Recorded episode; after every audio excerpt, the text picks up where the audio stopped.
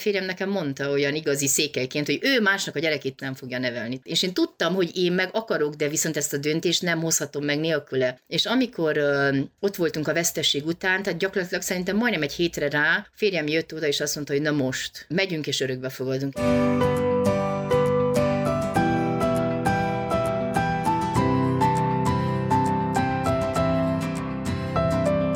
Sziasztok, ismét eltelt 2 hét és ismét péntek, ami azt jelenti most már január óta az életünkben és hál' Istennek a ti életetekben is, hogy ismét és boldogan éltek podcast, amelyben újra rendhagyó fölállással jelentkezünk. Ugye az elmúlt adásokban volt már vendégünk például dr. Lukács Liza szakpszichológus, de volt itt nálunk életmentő mesekönyvíró, illusztrátor is, és ma sem leszünk kettesben Annával, de hogy ki lesz a mi vendégünk, akire nagyon-nagyon rég vártunk, és nagyon örülünk, hogy itt van, az legyen egyelőre meglepetés. Először beszéljünk arról, hogy mi lesz a mai témánk, dr. Kádár Anna-Mária, valaki mindig itt van velünk. Szia, Anna! Szia, István! Köszöntöm én is a hallgatóinkat! Először egy szóban határoztam meg a mai témánkat, aztán elkezdtem úgy jobban beleásni magam, hogy miről is beszélgessünk ma, miről is lesz ma szó, és aztán az úgy jobban megtetszett, hogy legyen a mai téma az, hogy szívünkben született gyerekek. És mielőtt alámerülünk ebben a témában, fontos elmondani, hogy műsorunk működését a Podcast Pioneers, a Vodafone sokszínű tartalmakat népszerűsítő programja támogatja, amit ezúton is köszönünk. Ez több adásban is elhangzott már a szádból, illetőleg nem tudom, valahogy én nekem ez a szófordulat úgy összenőtt a te személyeddel, még azelőtt, hogy megismertük volna egymást, ugye olvasgattam, hallottam rólad.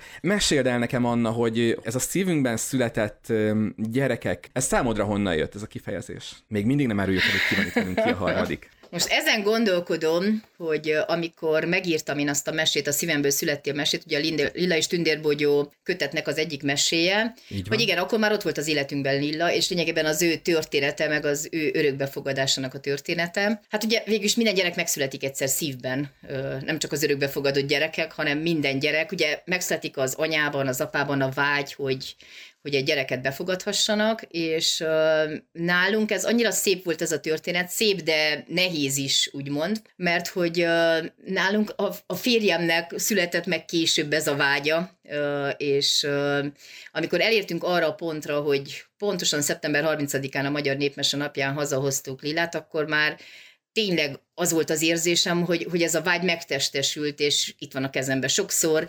Ugye éjszakánként felébredtem, és néztem, hogy de mikor szültem én ezt a gyereket, vagy honnan került ide, de akkor most valóságos. Meg tényleg ez azon sokáig gondolkodtam amúgy, mert én mindig hirdettem azt, hogy amit fejben meg tudsz teremteni, azt tudod valóságban is megvalósítani, de hogy egy gyerek lepottyanjon az égből pont hozzád, ez szerintem minden örökbefogadó szülő életében ez egy ilyen hatalmas élmény, meg hát egyféleképpen egy ilyen megrázkodtatás, mert egyszer csak ott van az életedben. Tehát, hogy ez a jó értelmű érzelmi megrázkodtatás, hogy fú, tényleg, a szívedből amúgy nem születhet meg, és mégis megszületett, és mégis ott van. Sőt, ugye azt is tudjuk, hogy Zsolna a másik szívedben született, de erről majd egy kicsit később, akinek szintén a szívében született a gyermeke, és itt van velünk, most már elmondhatjuk, ő pedig Tapasztó Orsi, mentálhigiénész szakember, fizikus, és ha nem akarok beleszólni, Insta oldal alapítója. Én utóbbi felületről találkoztam vele először, és azóta vártam, hogy egyszer beszélgetni akarok Orsival. Szia, Orsi! Sziasztok, köszönöm szépen a meghívást. Sziasztok. És ugye nálatok is mondhatjuk, ugye Csabi a szívetekben született meg. Így először. Van. Elmeséled te is ezt a történetet? Én nagyon érdekes, én soha nem használom ezt a kifejezést, valamiért nem tudom. Ezt így ezen majd még elgondolkodom, hogy miért nem. Hát mit meséljek? Melyik rész? Honnan? Akkor kezdjük innen. Tyúk és tojás, számotokra hol kezdődött ez a történet a ti életetekben Leventével? Hát ott, hogy ugye biológiailag nem jött össze évekig, abszolút nem feszültünk rá, tehát ez nem volt napi téma nálunk, hogy mindenképp szeretnénk gyereket, amit az Anna-Mária mondott az előbb, hogy amit fejben megteremtünk, az majd a valóságban is eljön. Mi egyáltalán nem teremtettük meg ezt fejben. Azt tudtuk, hogy egyszer majd szülők szeretnénk lenni, de hogy ez mindig ilyen nagyon távoli dolognak tűnt. És aztán nálunk volt egy családi tragédia, ami így közelebb hozta hozzánk az időnek a múlását, hogy nincs végtelen időnk, és ez az édesanyámnak a halála volt. És ez volt az a történés, ami minket úgy túllendített ezen a óráérünk arra még hozzáállásra. És És akkor ez volt az, ami, az a pont, ahol eldöntöttük, hogy jó, akkor most már nem várunk erre, hogy, akkor ez, hogy ez biológiailag megtörténjen. Azt én tudtam, hogy én nem szeretnék lombikot, meg beültetést, tehát hogy ezt a vonalat, ezt én így nem szeretném. Egyszerűen volt egy ilyen érzés, ezt nem tudom elmagyarázni, hogy miért. És aztán anyukám halála után mondtam a férjemnek, hogy jó, akkor szerintem eljött az idő, mert bármikor történhet bármi, és valószínűleg nem fogunk 100 évig élni. Meg, hogy pár éven belül kifutunk az időből, ugye, hogyha esetleg örökbe szeretnénk fogadni, mert azt 40 pár éves korig lehet, és akkor voltam én 34. És akkor tudtuk, hogy beadjuk a papírokat, az még évek, ameddig megcsörren az a telefon, tehát hogy ez nem azt fogja jelenteni, hogy holnap jön az a gyerkőc, ez így is volt, mi 2 évet vártunk a gyerekre, és így mondanám azt, hogy az alatt a 2 év alatt felnőttünk a feladathoz, de nem. Ezt mesélted, hogy ez jött egy telefon, talán Amerikában voltatok, igen, hogy fogadóképesek vagytok, és erre ránéztél Leventére, és megkérdezed, hogy Levente, fogadóképesek vagyunk? Tehát ez így nézett ki esetetekben. Pont így volt, igen. És akkor mondta a férjem, hogy igen, azok vagyunk. Ja, jó, igen, azok vagyunk.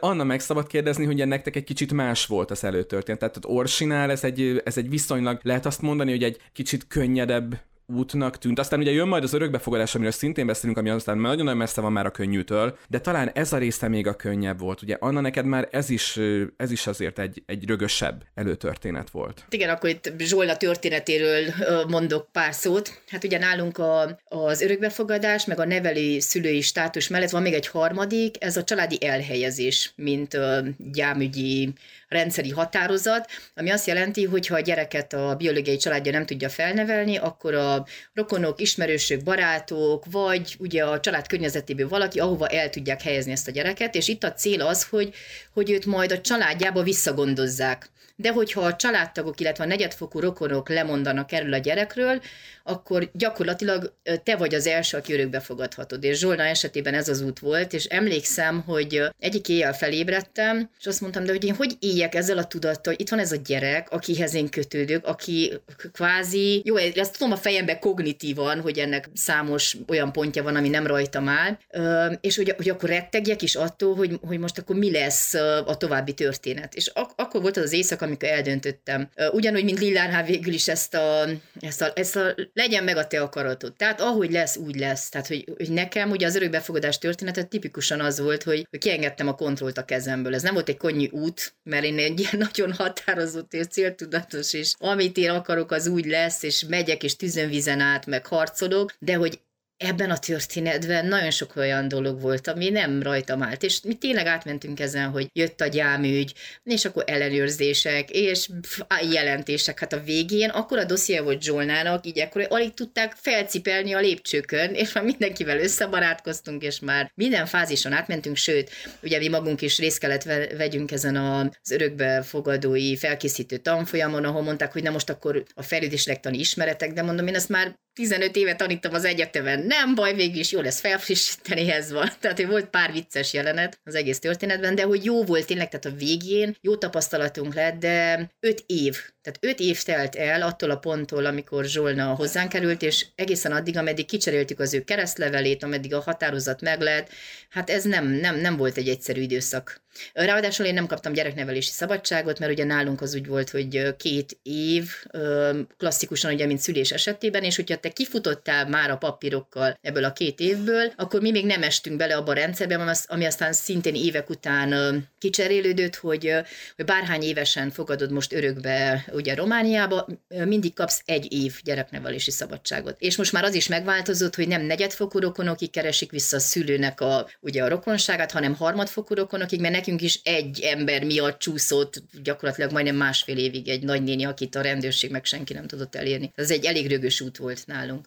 És ugye, hogy arról korábban beszéltünk már, hogy nálatok Lillának az érkezése is egy viszonylag rögös út volt, mert ugye még Orsi mondta, hogy ők úgy készültek arra, hogy persze majd egy gyermekkel lesz teljes az élet, és aztán sajnos egy családi tragédia volt az, ami végül is, ha úgy tetszik, úristen, rossz hangzik az, hogy katalizátora lett ennek a folyamatnak, de valahol mégis. Igen. Addig ti ugye nagyon-nagyon, és erről őszintén meséltél, mert ezért merlek kérdezni, Anna, ti ugye nagyon készültetek arra, hogy legyen baba, és ti nagyon szeretetek volna, és nálatok nem is volt ilyen magától értetődő, hogy edével egyszerre hoztátok meg ezt a döntést, hogy oké, most megértünk az örökbefogadásra. Azért beszélgetünk erről, mert ugye talán a hallgatók között biztos nagyon sokan vannak, akik vagy ez előtt járnak esetleg, vagy gondolkodnak ezen, és ezek mind-mind olyan fázisai ennek a folyamatnak, amiket szerintem mi nem tudunk átgondolni, csak valamennyire beleélni tudjuk magunkat abba, amit ti elmeséltek, és ez ezért szerintem baromi fontos, és baromi fontos az, hogy ti ezt névvel, arccal, történetekkel vállaljátok. Ezért egyébként hatalmas kalapemelés, bocsánat, vissza a kérdés.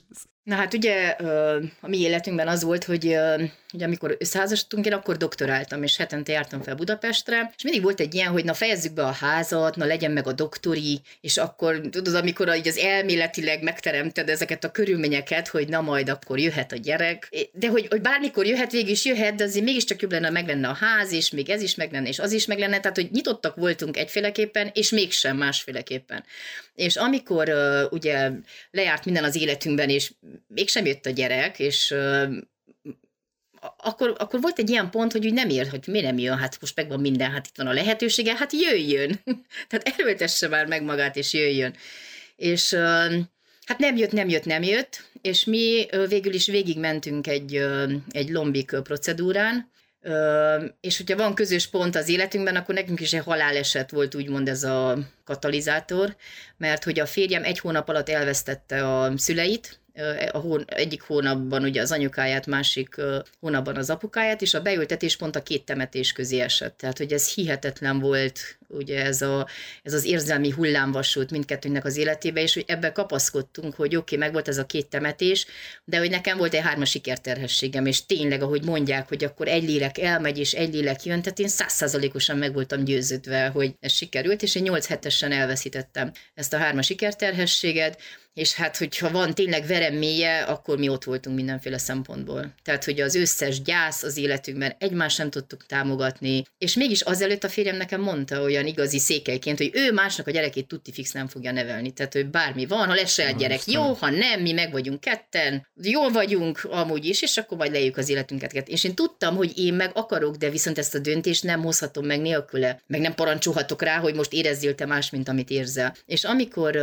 ott voltunk a vesztes után, tehát gyakorlatilag szerintem majdnem 1 hétre rá férjem jött oda, és azt mondta, hogy na most, tehát menjünk és fogadunk örökbe. Lombikot tuttifix még, hogy többet nem csinálunk, és megyünk és örökbe fogadunk, és én csak így néztem, hogy de mi történt. És ugye ez nagyon sokat meséli az életéből ezt a részt, hogy annyi mindent kijelentett kategorikusan, hogy ezt nem, és így nem, és úgy nem, és hogy egyszer csak valahogy benne is megszületett ez az érzés, és szerintem ez nekünk kellett minden, talán az a 13 év is, mert hogy én addig csak biztos, hogy csak feltételesen tudtam volna szeretni, hogy így legyen, úgy legyen, annyi elvárásom, annyi minden volt bennem, és ez valahogy az anyasság egy kicsit azzal is jár, az elfogadás, a befogadás, és mikor tényleg elérkeztem arra pontra, hogy mindegy, hogy kicsi kockás pepitad, nagy, mindegy, hogy most van zöldség nyáron, vagy nincs, én még azt is tudtam, mikor fogok szülni, mindent tudtam így előre a fejembe, és akkor semmi nem lett meg abból, de hogy pont ebben a Szívemből születtél mesében írtam le, hogy sokkal szebbet és sokkal többet kaptam, mint amit valaha megálmodtam. És tényleg, tehát, hogy örök hálám most így utólag ezért az egész folyamatért, mert ez egy teljes személyiségfejlődés átalakulás volt nekünk családilag. Igen, mert ugye erről mindketten nagyon sokat meséltetek, hogy azért itt megszületik egy döntés, adott pontján az életeteknek, de ahogy mondtátok, onnan kezdődik egy új út. Azelőtt, még messze azelőtt, hogy az a várva várt gyerkőc belépne az életbe. És ugye erre talán erre is nagyon-nagyon-nagyon föl kell készülni agyban. Orsi, aztán egy másik interjúban mondtad, hogy te például, hogy vannak ilyen fölkészítő tréningek, amik talán a mostani szabályok szerint nem kötelezők, de hogy te mindenkinek ilyen kötelezően ajánlottá tennéd. Abszolút. Igen. Itt miről is van szó pontosan? Igen, itt miről is van szó pontosan, kérlek. Hát itt az a helyzet ezeken a tréningeken, vagy nem tudom, tanfolyamnak hívják itt, 2 hétvégét ölel fel, ez 2 szombat-vasárnapot vesz igénybe az ember életéből, hogy hát így nagyon reálisan bemutatják, vagy megpróbálják nagyon reálisan bemutatni az örökbefogadás, de úgy, hogy roma, örökbefogadott, felnőtt, már felnőtt, nagykorú lányt, vagyis hát nőt is meghívnak egy ilyen alkalomra, és akkor ő mesél a nem túl pozitív megéléseiről, mint örökbefogadott gyerkőc, tehát hogy nagyon ténylegesen így az embernek hát úgymond az arcába tolják a valóságot, amire nem is gondolna, mert hogy nincs honnan gondolj rá, mert nem vagy kapcsolatban ilyen emberekkel, a neten olvasol, nem olvasol, szembe jön, nem jön szembe. Itt meg úgy húsvérként ez ott van előtted, és akkor mesélnek az emberek, illetve az oktatók is nagyon jók, és tényleg nagyon sok aspektusát körbejárjuk az örökbefogadásnak. És nagyon sok szó esik ezekről az elvárásokról, amiről Anna-Mária is beszél, és ez tök fontos. És az ember eljön egy ilyen tanfolyamról, mondjuk túl van az első hétvégén, és akkor úgy kérdően ránéz a párjára, hogy biztos akarjuk mi ezt, de hogy ennek a tanfolyamnak pontosan ez a célja, hogy megkérdőjelezd magad, és akkor így nagyon őszintén megbeszéld a pároddal, hogy biztos ennek a fényébe is akarjuk-e. És ez tök jó, mert hogyha a végére úgy érzed, hogy igen, nagyon sokan, nem akarok ilyeneket mondani, nagyon sokan, de tudok olyat, hogy statisztikailag nem tudok számot, hogy hány százalékuk az embereknek, de hogy van olyan, aki ezután a tanfolyam után azt mondja, hogy hát ezt akkor talán mégsem kell. Nem erre gondoltam, vagy ezt nem így képzeltem, úgyhogy erre szerintem nagyon jó, mert az zseniális, amikor az ember már itt ezen a ponton rájön arra, hogy akkor mit akar.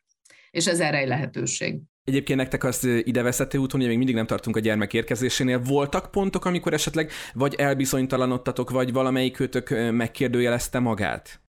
Annyira nem foglalkoztunk az örökbefogadással az úton, tehát hogy mi elvégeztük a tanfolyamot, jött ki pszichológus, vagy a Tegyesznek az egyik dolgozója, nem tudom milyen státuszban, környezettanulmányt vett fel, stb. Tehát az egész procedúrán átestünk, az én nem is tudom, 6 hét alatt ez lezajlott, és aztán tudtuk, hogy innentől kezdve mi sorba állunk, és az innentől kezdve évek. És azt is tudtuk, hogy ha mi erre várunk, hogy ez a telefon megcsörrenjen, akkor abba bele lehet kattani.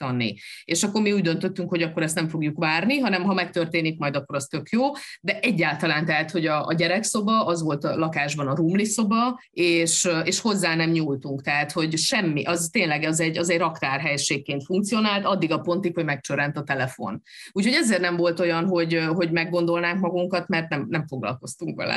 Anna, ugye nektek egy kicsit más előélete volt ennek az útnak. De a rumliszoba ugyanúgy megvolt.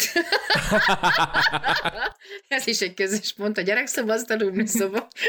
És hogy gyakorlatilag, amikor megérkeztek a gyerekek, akkor így 10 perc alatt kellett átállni mindenre. Mennyi idős volt Lilla, amikor oda került? Mennyi idős is? 4 hetes talán. 4 hetes. És Csabi, Orsi? Csabi 3 éves volt. Akkor hadd kérdezzem meg így gyorsan Orsitól ezen a ponton, hogy tudtátok nyilván, persze, hogy tudtátok, hogy ki fog érkezni hozzátok, meg ugye mondtad is, hogy találkoztatok többször is. Amikor azt mondták, hogy van egy 3 éves kisfiú, ugye így hívtak talán föl titeket, hogy van egy 3 éves igen. kisfiú, akkor nem fordult meg bennetek, hogy ő már egy kicsit kézgyerek? De nem, én nagyon örültem neki, hogy nem tudom, én nagyon örültem neki, hogy egy 3 éves kisfiú. Mi mindig úgy képzeltük valahogy, azt láttuk, hogy nem kisbabával fognak minket felhívni. Valószínűleg ebben a logika is benne volt, mert mi 3,5 évet jelöltünk meg felső határnak, pont azért, hogy ne várjunk mondjuk 5 évet arra a gyerkőcre, vagy akár soha ne kapjunk, mert az nagyon sokszor van, hogy 0-1 évet jelölnek meg a szülők, és akkor egyszerűen nem kifutnak az időből. És, Úristen, ez de érdekes, hogy mondod, ezt soha nem gondoltam volna. És igen, mert hogy kevés, hogy mondjam, szóval, hogy egyszerűen kevés a Tegyeszhez, ugye ezek, hogy is van ez, tehát, hogy ezek zárt örökbefogadások, nem nyitottak, amik a Tegyeszhez befutnak, és oda kevés csecsemő fut be. És akkor az a szülőpár, aki tényleg 0-1 vagy 0,5 évet ír be, mert mindenképp kisbabát szeretne, én nem egy ilyet ismerek, akik már nem tudom, 4 éve állnak sorba, és 2 évente kell ugye a határozatot újítani, vagy hosszabbítani,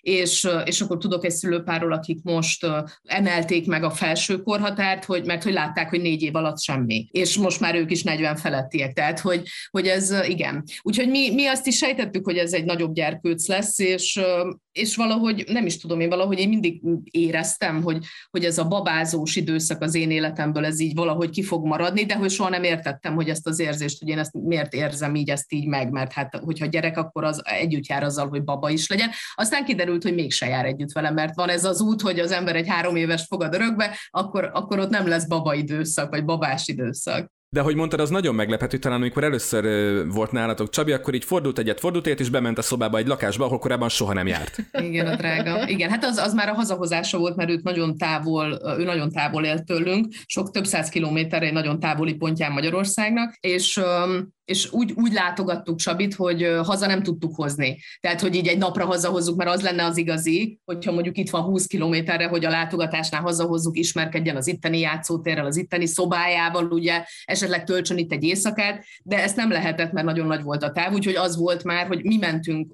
ebbe a kis faluba, leutaztunk, és akkor mi töltöttünk ott így egy-egy éjszakát, vagy 2-3 napot, és voltunk együtt a gyerkőccel. Úgyhogy amikor ő ide belépett először, az már a végleges hazahozás volt. Tehát az neki nem volt ideje ismerkedni, de kiderült, hogy nincs is rá szüksége, mert valóban bejött a bejárati ajtón, nálunk úgy van, hogy jobbra fordul, és ott az ő szobája. Tehát nem is így, hogy nyílegyenesen, hanem kettőt kell fordulni. És akkor ő így bement a szobájába, így ledobta a kabátját, letérdepelt a szoba közepére, és így elkezdte kiszedni a játékokat a polcokról, és ő már játékba volt. De hát ez egy 4 órás autóút után volt, úgyhogy azt is beszéltük a férjünkről, hogy valószínűleg most így elege van belőlünk egy kicsit, és akkor ő most inkább hagyjuk békén, ő most játszani szeretne. Nagyon cuki volt, igen. Ahogy említetted, ugye, hogy ő 3 éves volt, amikor örökbe fogadtátok, ugye Anna említette, hogy náluk azért Lilla picike volt, és Zsolna is pici igen. volt, amikor örökbe fogadták. Hát nem, akkor került hozzá, igen? Mert még az örökbefogadás az még igen. idő volt nálunk. De a történetére is emlékszünk, ugye megtervezted a tökéletes pillanatot, ugye Lilla alszik, mellé teszed a pici Zsolnát, Lilla fölébred, rácsodálkozik a kis tesóra, mint a világ 8. csodájára, ehhez képest a kislányod fölkelt, kinyitotta a szemét, és megkérdezte tőled, hogy ezt kirakta ide. Igen, kihozta ide. És olyan zavarba jöttem, hogy majdnem mentegetőztem, hát én hoztam ide, bocsi, hogy most itt van. És akkor ránézett Zsolnára, meg azt mondta, hogy ez az én anyám. Tehát ez hihetetlen volt. Rögtön leosztotta a lapokat Zsolnának. Én anyám, tehát hogy legyen tiszta és világos, hogy kikinek a ki.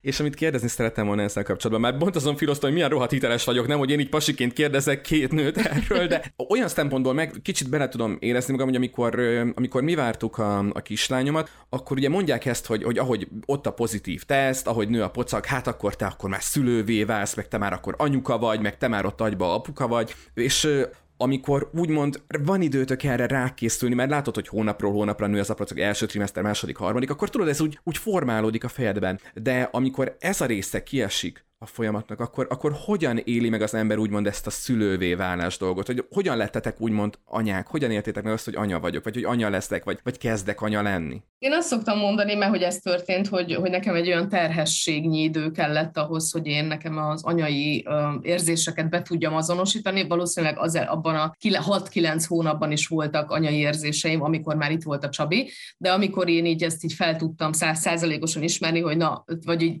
nem is felismerni, hanem hogy átérezni az anyasságot, inkább így mondom, az egy olyan mondom, ilyen 6 és 9 hónap közötti időszak telt el, és amúgy egy nagy bevásárlás után az autóban ülve, hátul Csabi, a gyerekszékben, és így megérkeztem ilyen tök fárasztó nap után, és így leparkoltam a tömbházunk előtt, és így benéztem a visszapillantó tükörbe, a gyerek ott így gügyögött, így nagyon cukin játszott kis autóval, és akkor éreztem azt, hogy oké, akkor ezt a helyzetet én most uralom. Jó, oké, minden oké. Mert hogy addig nem éreztem ezt, hogy ezt az anyaság sztorit én annyira tudnám uralni. És ez akkor így rám tört ez az érzés, hogy jó, megy ez, mert minden oké.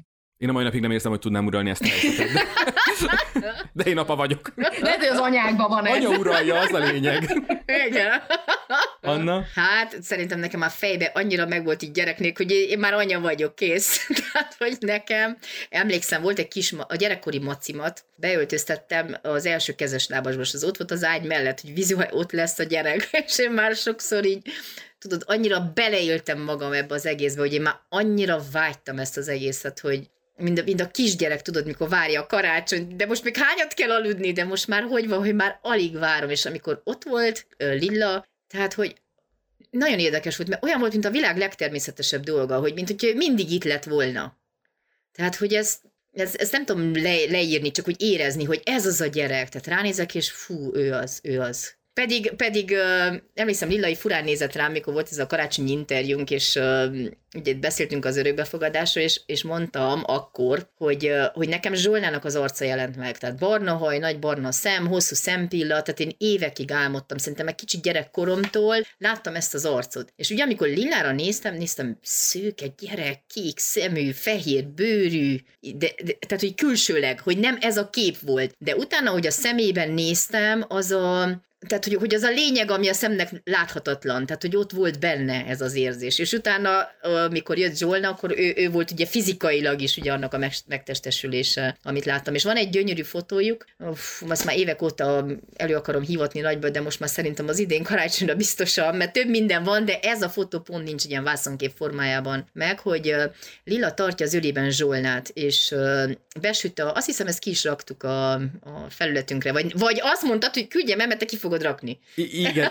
ez így történt. Ez a fotó, ez itt pihen nálam, és belegondoltam, hogy ez a részhez majd tökéletes lesz, mert a testvérféltékenységes ezt terveztük posztolni, de igen. Ehhez a részhez tökéletes lesz. Na és akkor, amikor ott voltak ketten, és Lilla, tehát így a kis lábai, tehát kis csurdéláb, és ott van az ölében Zsolna, és ott ülnek ketten, na nekem az volt az a pillanat, mint te, amikor mondod, hogy hátranézel a visszapillantó tükörbe, hogy rájuk néztem, és wow, na igen. Tehát ők az én gyerekeim, én vagyok az anyuka, itt most már minden rendben lesz, pedig akkor még Zsolnára rezgett a léc, de akkor ez az érzésként megjött, hogy ez így most teljesen kerek minden. Viszont ugye nektek azért van egy olyan, feladat, talán nem ez a legjobb szó, majd ti megmondjátok mi az, de ami ugye ezzel jár, és erről már mindketten beszéltetek, te például abban a karácsonyinterjúban, Orsi, te szintén egy karácsonyi vagy ilyen főzősen, amikor valami sütit csináltatok, és a végén mondtad, hogy nagyon finom, de nem ajánlott senkinek.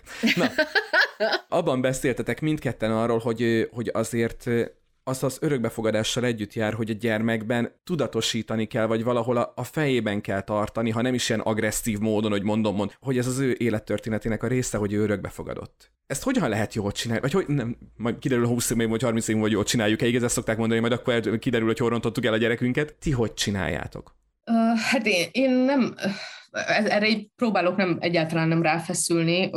Nálunk ki van téve a gyerkőc szobájába 3 kép, keretbe, ami az ottani, tehát a nevelő szüleinek a falujában készült az ottani játszótéren, és ezek a fotók akkor készültek, amikor mi őhozzá jártunk, ugye ismerkedni látogatóba, és akkor ott ezeken a képeken már vagy velem van, mert ugye vagy én fotóztam, vagy Levente, a férjem fotózott, tehát vagy én, vagy Levente vagyunk a képeken, meg van egy kép, ahol Csabi egyedül, csúszdán, és akkor azok előtt, a képek előtt így néha, ha az ölembe viszem be, vagy hozom ki a gyerkőcöt, akkor így meg szoktunk állni, és akkor így rámutatok. Vagy ennek kapcsán szoktam, amikor úgy érzem, hogy már nagyon rég nem beszéltünk róla, vagy nem kérdezte, mert hogy nem kérdezi, csak nagyon ritkán, akkor így próbálom behozni ezt, hogy emlékszik-e arra, és akkor elmondja, hogy persze emlékszik, és akkor így csak néhány mondat az egész. Vagy ez van, vagy pedig az van, hogy ő hozza fel, de nagyon, tényleg nagyon ritkán jut ez eszébe, és az is ilyen nagyon érintőlegesen, tehát minthogyha magát is csak így emlékeztetné az egész történésre, hogy akkor ő nem az én pocakomban, ugye? És akkor ott volt egy másik néni is, meg aztán még egy másik néni, és akkor hozzánk érkezik, szóval, hogy így végig pörgeti, és aztán megyünk tovább, és játszunk tovább a katonákkal. Tehát, hogy tehát, hogy ez nem egy ilyen fajsúlyos történés, de pont ennyi szerintem pont elég, meg hát látom, hogy ennyire van igénye, ahhoz, hogy ugye ezt ne hasítsa le magáról, mert ugye itt ez a cél, és ez ezért történik, hogy ezt ne tegye el egy dobozba, és soha többet ne emlékezzen rá, hanem, és aztán majd egy traumatikus élményként élje újra, hanem igen, ez épüljön be az ő történetében. Nálunk ugye nagyon sokáig az esti mese része volt, mert így kérték, hogy akkor gyere anya és meséld el, és akkor mindig, mikor el kellett mesélni a legelejéről, és akkor a részletek ott kellett találjanak, és akkor hogy volt, mint volt. Most egy ideig kimaradt például, de hogy így szülinapkor, ugye a szívemből született szülinapkor, Lilla ma is mondta, hogy na anya, akkor hogy volt, amikor engem elhoztatok, és megint ugye ma is elmeséltük az ő történetének egy részét, tehát időnként visszaköszön, meg úgy számon is tartják ezeket a szülinapokat, hogy akkor ezt is ünnepeljük a családban, nem tudom, ti ünneplitek-e, Orsi? Nekünk egyszerre van a szülinapjával, mivel mi a 3. szülinapján hoztuk el. Wow! Na úgyhogy ez igen. De jó. Úgyhogy ezért jó. Na, hogy ilyenkor ugye kicsit arra való emlékezés, hogy na, hogyan lettünk mi egy család, és az az érdekes, ahogy ők foglalkoznak ezzel, meg hát óhatatlanul is bekerül lényegében ugye a gyerekcsoportokba is, meg stb. És azt hiszem, azt az egyik műsorban mondtam, hogy Zsolna próbálta kifejteni, hogy akkor neki hogy van, s a családja, s ő hány testvér, és mi, és belefogott, és azt mondja, na mindegy, hosszú. És akkor ment játszott tovább. Tehát, hogy ezt most nem akarja elmesélni, mert nem akarja senkinek. De Orsihez látod ki a Zsolnát, tehát ez annyira cuki hosszú. Lehetett, hallod. Hagyjuk hosszú. Cuki, mondd, most nincs időm ezeket mesélni. Tudom, de hogy pont ez a lényeg, hogy tudom, és én most nem kell ezt mindenkinek elmondjam, és nem kell részletezzem, ezt tudom, az én történetem része, de most az a lényeg, menjünk játszani, és foglalkozunk valami mással, és pont, tehát ennyire kell jelen legyen az életében. Mert ugye ez nagyon sokszor megtörténik, ez a fajta ilyen, hogy tényleg ilyen traumatikus élményként éli meg az a gyerek, akinek várnak a szülei ezzel a bejelentéssel, és akkor vannak ilyen pontok, hogy na legalább legyen 12 éves, vagy 14 éves, vagy majd 18 éves, vagy ismerek olyan családot is, aki elköltözött egy teljesen más országba, hogy soha ki ne derüljön. De ez egy mekkora titok, mekkora feszítő erő egy családban, és így is érzés szintjén ez kivetül, és így is tehát, hogy ő a biológiai családjában, ugye a Hellinger elmélete szerint, hogy ő a biológiai családjából kapta az életet, és az első az ő rendszerében az ő biológiai családja, és az örökbefogadó családja az az utána levő rendszer része, és hogyha te elismered az életet adó szülőnek a szerepét az ő életébe, akkor nincs benne ez a feszítés, és nem is kell lehasítsa, hogy van egy jó anyas, van egy rossz anya, mert sokan így is mesélik akár a történetet, hogy neked volt egy anyukád, és ő, hát ez milyen anya, aki nem tud gondoskodni a saját gyerekéről, mert nagyon sokszor ugye a környezet is, hogy hát az valami csak rossz kellett legyen, és te milyen jó vagy hős vagy, és ez nem így van, mert a történetek jóval árnyaltabbak, mint ez a fehér-fekete gondolkodás. És azért imádtam, most ezt mindenképpen el kell mondjam, hogy nem tudom, az Instán egyszer görgettem, akkor még nem voltatok híresek, szerintem akkor kezdtetek először. Akkor kezdtetek először posztolni. De már akkor is baromi jók voltak, úristen, és... az első posztok, te hallom. Hát az örökbefogadós volt az első szerintem. Az elsők között volt, ha úgy visszagörgeted ott a posztokat. És emlékszem, hogy az az örökbefogadós 2 perces rész, hát azon én sírva röhögtem, komolyan mondom, tehát ez a nem félsz, hogy kiütnek rajta gének. Meg hogy nem látszik itt rajta. Tényleg, ahhoz képest, hogy ez tudja hányszor... Főle, hogy milyen lesz, ha majd fölnő. Meg ettől, az, hogy nem látszik rajta. Csak a vidéki, meg a városi anyós, azok tutibbak. Hú, de elvittük ezt most. Hova? Igen. A nagyság átka, igaz? Igen. Az ember tud, hogy valami maradandót alkotott, igaz? De már hogy abban az egésznek a lényege ott volt. Pontosan igen. Ez ugye a környezet hozzáállása, hogy azért egy kicsit csudabogárnak tekintenek, és akkor mi lesz? Megvan az a szép pillanat, csak hogy jönnek ilyenek, hogy mi lesz, ha majd... mit tudom én, megtudja, majd rájön, vagy mit, hogy kitagad a gyerek, vagy hát mi legyen? Nem tudom, hogy mi lehetne. Esküszöm, elő fogom szedni azt a videót, és meg fogjuk osztani majd, amikor kijön ez a rész a felületünkön. Nem mondod, hogy örökbefogadtátok? Hát én ezt nem is tudtam. Na hát, nem is látszik rajta. Azért vagyok így meglepődve, mert hogy nem látszik rajta. Hát így azt gondolná az ember, hogy az ilyen típusú gyerekeken úgy kiül, vagy valami, tudod? De nem. Na hát ez nagyon jaj, de ügyesek vagytok, hát nekem ez soha nem menne. Nem. De tök jó, hogy nektek megy, és figyelj már, hadd kérdezzek valamit, nem féltek tőle? Hát mitől? Hát, hogy így a gének így kijönnek, vagy nem? Ezt akartam is kérdezni, hogy ugye nem akarok beleszólni videóknak, főleg ugye az elején, amikor kifejezetten ilyen élethelyzet paródiákra mentetek rá, most már azért nagyon sok mindenbe beleálltok, meg sokkal célzottabbak az anyagok, de az elején, amikor kezdtetek, akkor tényleg ilyen élethelyzet paródiák, ilyen klasszikus kis groteszkek voltak, ilyen 1-2 mondatos, 1-2 percesek. Igen. Ezt akartam kérdezni, hogy azok a mondatok, amik abban elhangzottak, azok azért akárhogy néztetek, olyanok, mint a freudi elszólások, azok azért ott vannak a fejekben, nem örökbefogadás kapcsán.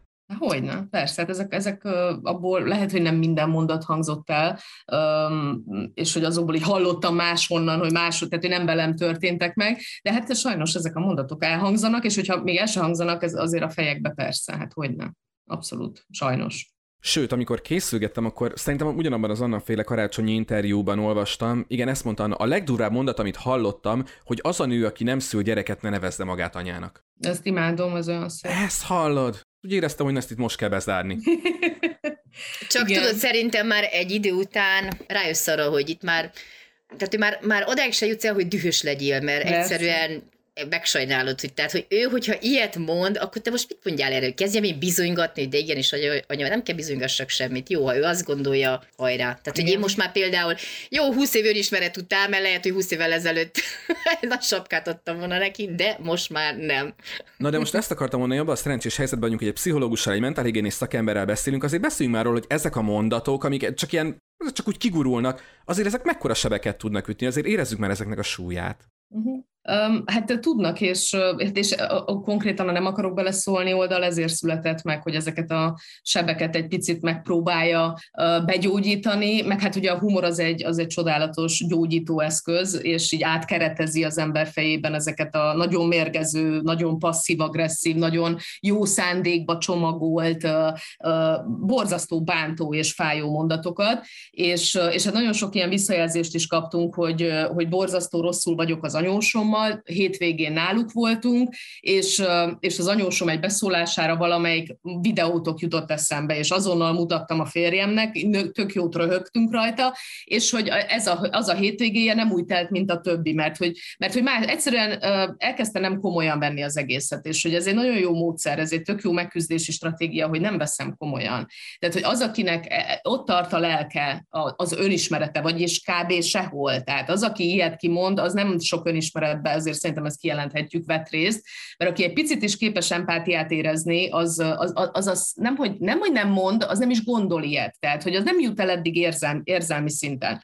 Úgyhogy persze, borzasztó mérgezőek, és hát igen, hogyha az ember nem tud semmilyen átkeretezési stratégiát a kis fejében, akkor borzasztóan szenved ezektől a mondatoktól, és ez szörnyű, igen. De hát ugyanúgy, hogyha tovább megyünk, ha szültél, de hogy császárral szültél, akkor az a baj. Tehát, hogy az örökbefogadás az csak egy szelete, nem mint hogy az megoldana a kérdés, hogy te szültél, de már az is, hogy mit olyan jogásztál közben, vagy orgazmikus szülésed volt? Hát ha nem, akkor bocsi, az nem az igazi.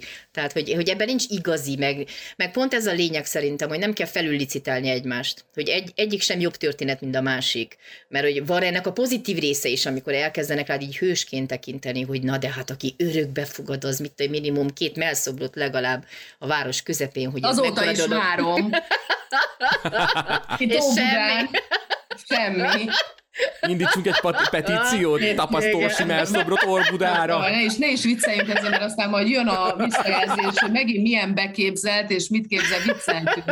Ez egy vicc. Igen, látszik rajta, hogy egy olyan nehéz, egy olyan öntelt, egy olyan nehezen kezelhető embernek tűnsz, de tényleg ez így látszik rajtad. Igen, ez van. Tehát, hogy pozitív értelemben sem kell ezt a történetet. Tehát, hogy ez az anyává válásnak egy másik módja és pont. És mivel nézem az időt, és Anna mondta, hogy neki családi rendezvényen van jelenése, úgyhogy 55-kor ki kell lépnünk. Ti maradhattok amúgy, tehát hogyha még Orsinak van ideje, még beszélgethettek. Orsi még egy kis plusz munka. Én még 20 percig érek rá, úgyhogy nagyon szívesen válaszolok. Ilyen podcast felvételünk sem. Na, ilyen se volt, de hát ez most ilyen. Hát miért ne legyen? Tudod, a Waldorfban van a Szent Mihály nap, a szeptember 30, és akkor igen, ez most ilyen iskolai ünnepé, hogy szülők és gyerekek, és akkor ráadásul Lillának az örökbefogadó szülőnapja, hogyha kell vigyünk tortát is, és 4-re oda kell érjünk, úgyhogy gyakorlatilag 5 perc alatt. A megszabott időkeret előtt még 2 percet is kapsz tőlünk, úgyhogy gyorsan tudsz szaladni. Jó, oké. Na rendben. Akkor mi Orsival még egy pár mondatot beszélgetünk, neked pedig akkor szép délután kívánunk családi körben. Köszi, szia. Orsi, amiről szerettelek volna még kérdezni, hogy oké, hogy alapból a szülővé válás egy folyamat, amire meg kell érni, meg majd ebbe bele kell tanulni, az mindenkinek egyéni dolga, de hogy mondjuk örökbefogadó szülők tudnak-e egymásról, vagy mondjuk segítik-e egymást, vagy van-e ennek valamilyen felülete, formája? Abszolút, hát az egyik legjobb, és azt így általában minden interjúban el is mondom, az az örökbe.hu blog. Ez tényleg egy fantasztikus, egy borzasztó komplex, évek óta íródó blog az egész, ahol kvázi, hát én amikor ott álltunk a kapuban, hogy akkor örökbefogadás, és akkor mik a teendők, tehát hogy így minden ott van, rengeteg interjú van ezen a blogon, tehát hogy tényleg egy olyan hely, ahol az ember így irányba tud lenni. Facebook csoportjuk is van, a Facebook csoporton belül mindig szerveződnek, vagy találkozók, vagy olyan, mint egy segítőcsoport, tehát online segítőcsoportok, illetve az Ágacska Alapítványnál, ha jól tudom, van rengeteg ilyen típusú program, felkészítőtől kezdve ilyen segítőcsoportok. Tehát, hogy van erre azért egy hálózat, igen. Ami nem állami. Tehát azt azért tegyük hozzá. Ezért működik, igaz? Zárójel bezárva, igaz? De nem áll, ne, ezek így a civilek ott odaállnak és csinálják, igen. Ezen a ponton jött el az idő, hogy nagyon köszönöm, hogy itt voltál velünk, és elfogadtad a meghívást. Reméljük, hogy lesz még lehetőség. És ezen a ponton kell mindig elmondanom, hogy a podcastünknek köszönjük szépen, hogyha a különböző felületein, Spotify-on, Google Podcasten, Apple Podcasten, Deezeren, illetve most már YouTube-on is ratingeled az adásait, lájkolod, megosztod, követed. Köszönjük szépen, Feliratkozol. Tényleg YouTube-on már feliratkozni kell. Oh, de jó, hogy itt vagy, hallod. Látod? Annától mindig megkérdezem, hogy valamit elfelejtettem mondani, és mindig irá legyünk, hogy biztos mondtad, vagy ha nem, majd elmondod legközelebb. A feliratkozás az fontos. Feliratkozás az nagyon fontos, illetőleg patreon.com/esboldoganeltek exkluzív bővített adásokat találhattok a Patreon felületen, amit tudjuk, hogy millió fontosabb, meg nagyobb dolog van most a világban, ha esetleg valaki úgy dönt, hogy támogat minket, nagyon szépen megköszönjük. Ha csak itt voltál velünk ebben a standard részben, azt is köszönjük, hogy itt voltál. És még egyszer Orsinak köszönjük, hogy itt volt, reméljük lesz még vendégünk az És Boldogan Éltek Podcastben. Köszönöm szépen, Orsi. Sziasztok, hello, hello. Szia.